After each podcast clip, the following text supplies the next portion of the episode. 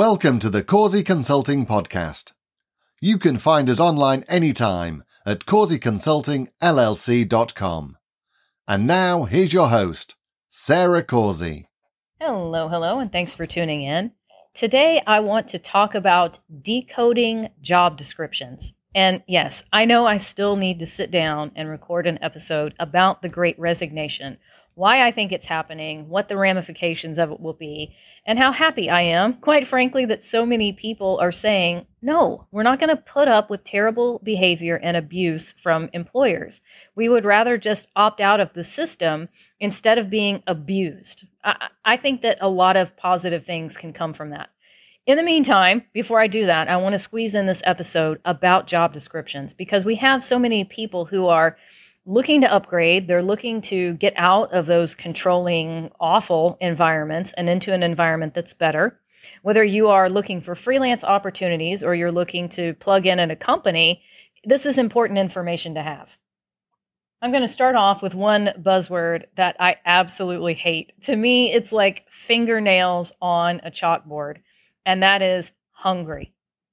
Ostensibly, it means that you're dedicated, you're hardworking, you're the type of person that wants to go above and beyond the call of duty.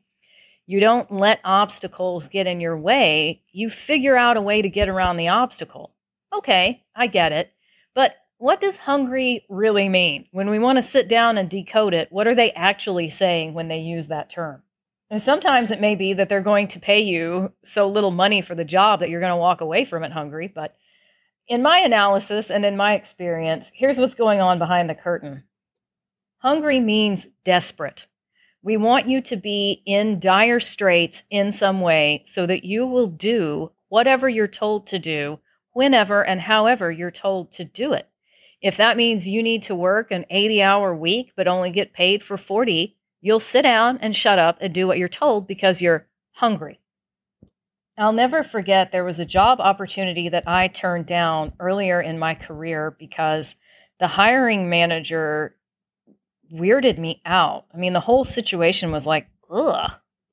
He tried to lowball me on the salary, and I pushed back. I had a proven track record, even though I was earlier in my career at that point, I had a proven track record of production. And so I, I clapped back and said, no, in comparison to the money that I'm able to make for these companies, what you're offering me salary wise doesn't fit. Here, here's what I would need in order to take this job. And there was some back and forth along those lines. And finally, he told me, I want you scared. I want you hungry. If you're scared, if you don't know how you're going to make the next mortgage payment, if you don't know where your next meal is coming from, if you're scared the car is going to get repoed, you're going to be a better producer. I only want to hire people that are a little bit scared because I know they will close deals by any means necessary. And after I sort of picked my jaw up off the floor, I thought, well, you know what? Thank you for telling me.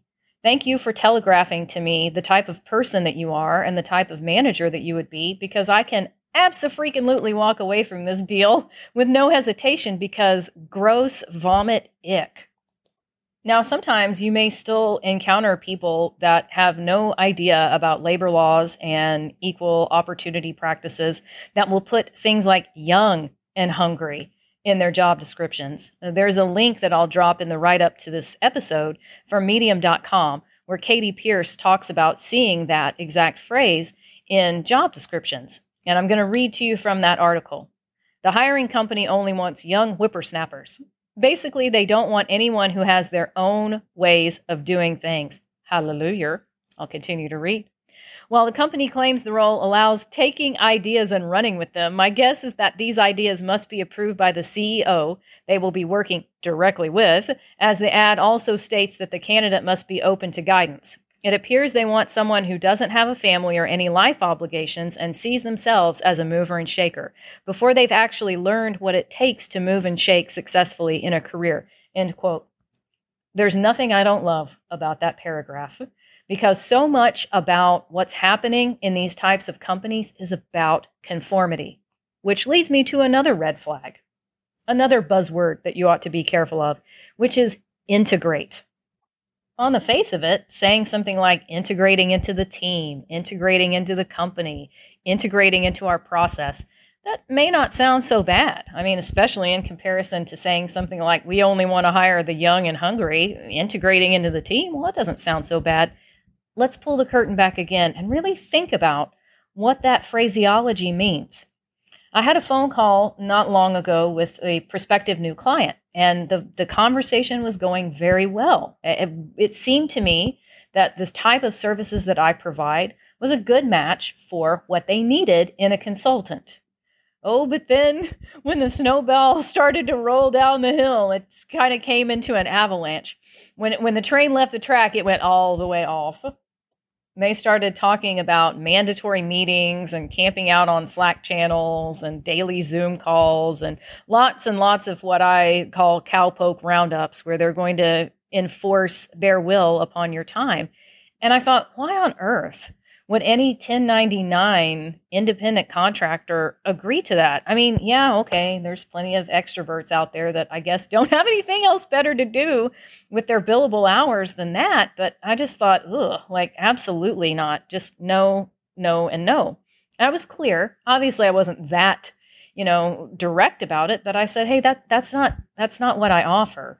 You know, and so I think you need to make the decision between do you want the data and the information and the work itself, or do you want the social components? Because as I very clearly state on my website, I don't do Zoom calls, I don't camp out on Slack channels. I really work independently outside of your company to provide you with the best deliverable possible. And the person could not get me off the phone fast enough after that. I mean, absolutely. It was like, oh, well, if you're not going to put the bit in your mouth like a good little horsey, then go jump off a cliff.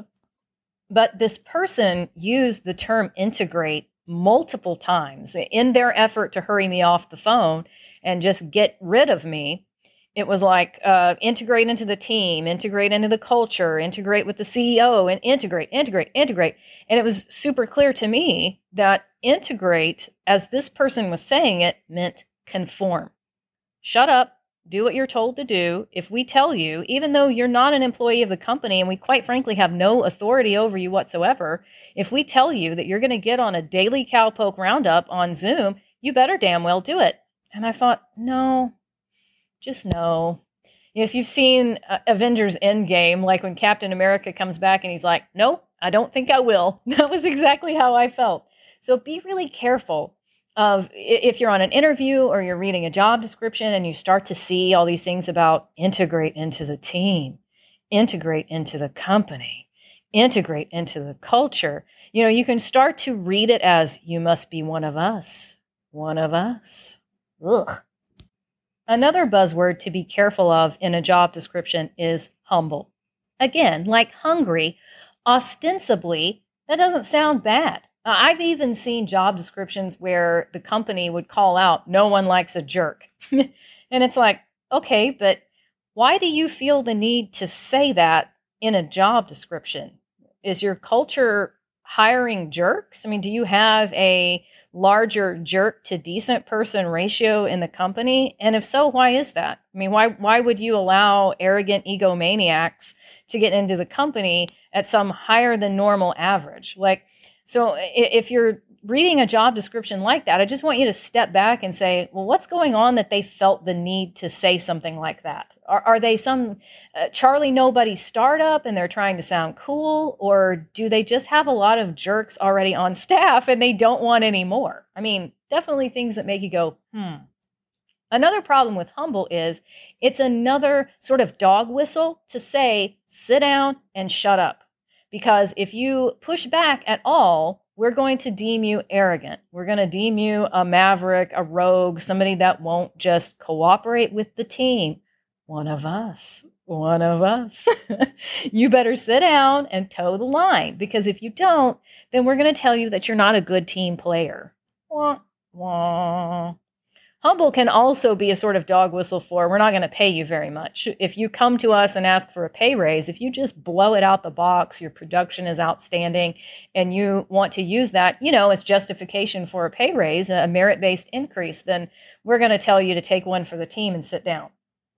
And on that note, I would definitely add the phrase team player as something to just be careful of when you're looking at job descriptions or if you make it to the interview and the people are talking about team player over and over and over again.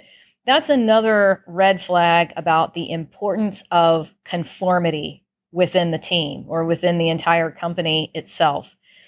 They may not give you very much room as a freelancer or as an employee to come to the table with your own ideas or to even have time off or time to yourself. If you're the type of person that wants to work with headphones in, that may be deemed not a team player.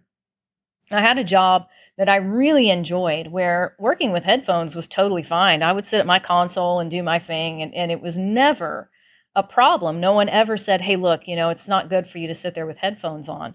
But I had another job where I was told it is perceived around here as being rude if you sit and work with headphones on. You need to have those headphones off and you need to be able to listen and engage with your coworkers whenever they want you to. And it's like, what? I mean, there are some people who need a more quiet environment or they need some white noise or some music to listen to to help them focus, to drown out a lot of noise or chaos that's happening around them. So be careful if they're really, really emphasizing the importance of you being a team player.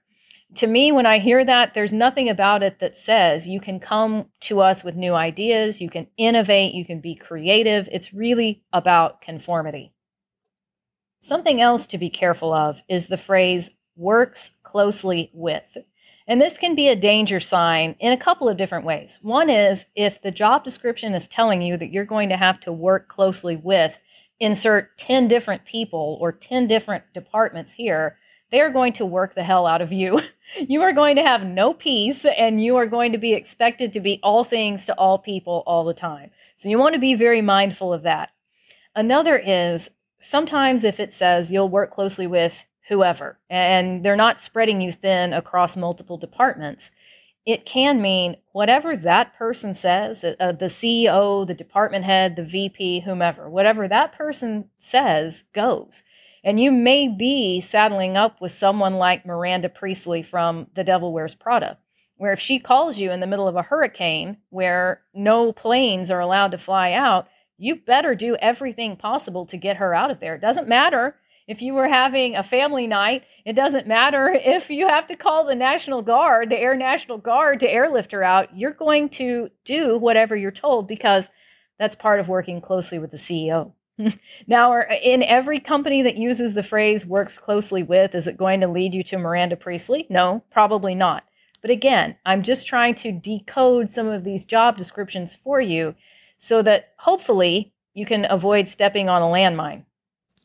I would also suggest that you use caution with job descriptions that seem to have an overabundance of weird added benefits. And yes, I'm using benefits in air quotes. You know, it's kind of like companies that instead of giving you a pay raise, they'll say, well, we'll put a foosball table in the break room. like, okay, but I can't I can't mail a foosball table to the mortgage company, or I, I can't put food on the table with a foosball table in the break room. Like who who even cares about that anymore? I remember seeing a job description and the pay for the position was quite low. It was probably I would say 20 to 30% below fair market value but they had put in the job description we will allow you to watch unlimited training webinars and then we also have a weekly mental health counseling session with best tips about how to stay sane during the pandemic. And i'm like um okay but like that still doesn't erase the fact that you're paying 20 to 30% below market value. Like unlimited training webinars and a once a week zoom call you know it's like how does that even fit in with hipaa? I'm not even sure that, that that's something that people ought to be doing but like okay. So you you want to be mindful of the fact that sometimes companies will throw in weird added benefits that don't really do much good for you in an effort to underpay you. Something else to be careful of is just an utter lack of information in the job description itself if someone has posted something that's maybe three or four sentences and you're not even really sure what would be expected of you, then obviously you want to exercise a lot of caution in that. I mean, sometimes it's just a scam. It's somebody posting something that's not even valid to start getting uh, information that they can possibly use for identity theft. But I see sometimes with freelancing in particular, especially on those freelancing websites. You know, I recorded an episode earlier this year called Why Freelancing Websites Suck. And it's been one of the most popular episodes of this year, which is not surprising. We have so many people looking to leave the cubicle zombie life, as Scott Grayson calls it. We have people wanting to get out on their own, to make their own way. And so those sites like Upwork or Freelancer or Fiverr provide a good outlet for that, at least theoretically. I'm of the opinion that using those sites as a means of getting started, having a proof of concept, getting some good reviews under your belt, that's great. But I do not believe that you can build a lasting and sustaining, financially lucrative practice just using sites like that. Sorry, throw rotten tomatoes at me if you want, but that's that's my opinion and it's based on my own experience. But you will see these job descriptions that only provide you with two or three sentences of information. I need a recruiter or I need someone who's an expert in HR to help me make up some manuals. Okay. I mean that that's not nearly enough information to go on.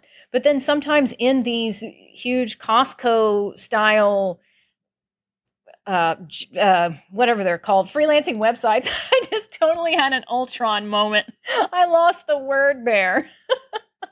Humans create uh smaller people, uh children. I lost the word. I totally did. Uh, oh, anyway, so people will use these freelancing websites and, and they'll put not nearly enough information out there for you to be able to make a cogent decision but then they'll have like 20 30 40 50 proposals and it's like you guys can all fight for the scraps but i, I think i'd rather hold out for the nice filet mignon steak dinner something else to be careful of especially in freelancing or 1099 contract type gigs is whenever the job description says this is very easy or this is very straightforward i would do this myself but i don't have the time if you're seeing anything like that, any verbiage of that nature, you want to be really careful because those people have the tendency to micromanage the hell out of you. And it's like, okay, well, if it, it, it is it really that easy? It's so easy that you could do it theoretically if you had more time. I mean, what's the expectation going to be like here? I've heard some true horror stories from people who took on work like that and then they got paid something like seven or eight dollars an hour and had to do unlimited rewrites or unlimited revisions. So you just want to be really careful that you're not taking on somebody who's completely unpleasable because in their mind, whatever they're asking you to do is just so simple. Now, my list is by no means an exhaustive list. I feel like this episode can I'm sure have multiple sequels as time goes on because I feel confident that I will see and hear about more things that are just migraine inducing. Before I close out this episode, I do want to read off 2021's most annoying business buzzwords. And this was posted on the TrustRadius website. Of course, I will drop a link to it. But I want to read these off because, in addition to just being annoying corporate buzzwords, sometimes they also show up in job descriptions as well. So here we go. Number one, the new normal. Number two, synergy. Number three, circle back. Number four, take this offline. Number five, pivot. Number six, unprecedented. Number seven, think outside the box. Number eight, bandwidth. Number nine, work from home. Number 10, low hanging fruit. So I guess I would add something else to sort of be wary of whenever you're reading job descriptions is if they're using terminology like we are allowing you to work from home or you will be permitted to work from home through the duration of the pandemic. A couple of things to say about that. One is we really don't know where the bottom of this thing goes. We don't know when or if there's going to be an end in sight for COVID. And the landscape of work has changed so much that people who have gotten comfortable with working from home, they've proven not only to their employer, but also to themselves that they're capable of doing it.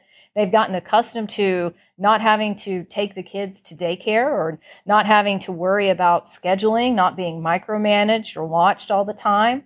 They may be tired of a long commute, tired of having to dress up to just go sit in a cubicle for no real reason.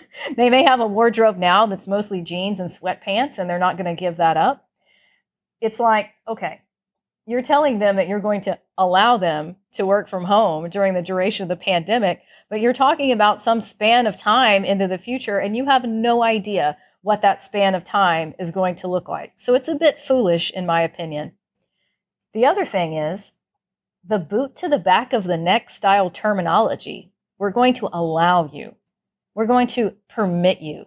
It has an air of we don't really like it, what we would really like is for everybody to go back to the panopticon and sit in their cubes so that we can surveil them and we can all see what everyone is doing all the time. But we'll go ahead and tolerate this whole work from home fad until COVID breaks, and then we can command you to come back to the office. Just think about whether or not you would want to work for a company that's like that. If they're not able to change with the times, if they're stuck in some bygone era where the company was God, your boss was king, and you had to grovel in order to survive at work, is that really a place that you would want to work for? Probably not. We hope you enjoyed today's episode. If you haven't already, please take a quick second to subscribe to this podcast and share it with your friends. Thanks for tuning in. We'll see you next time.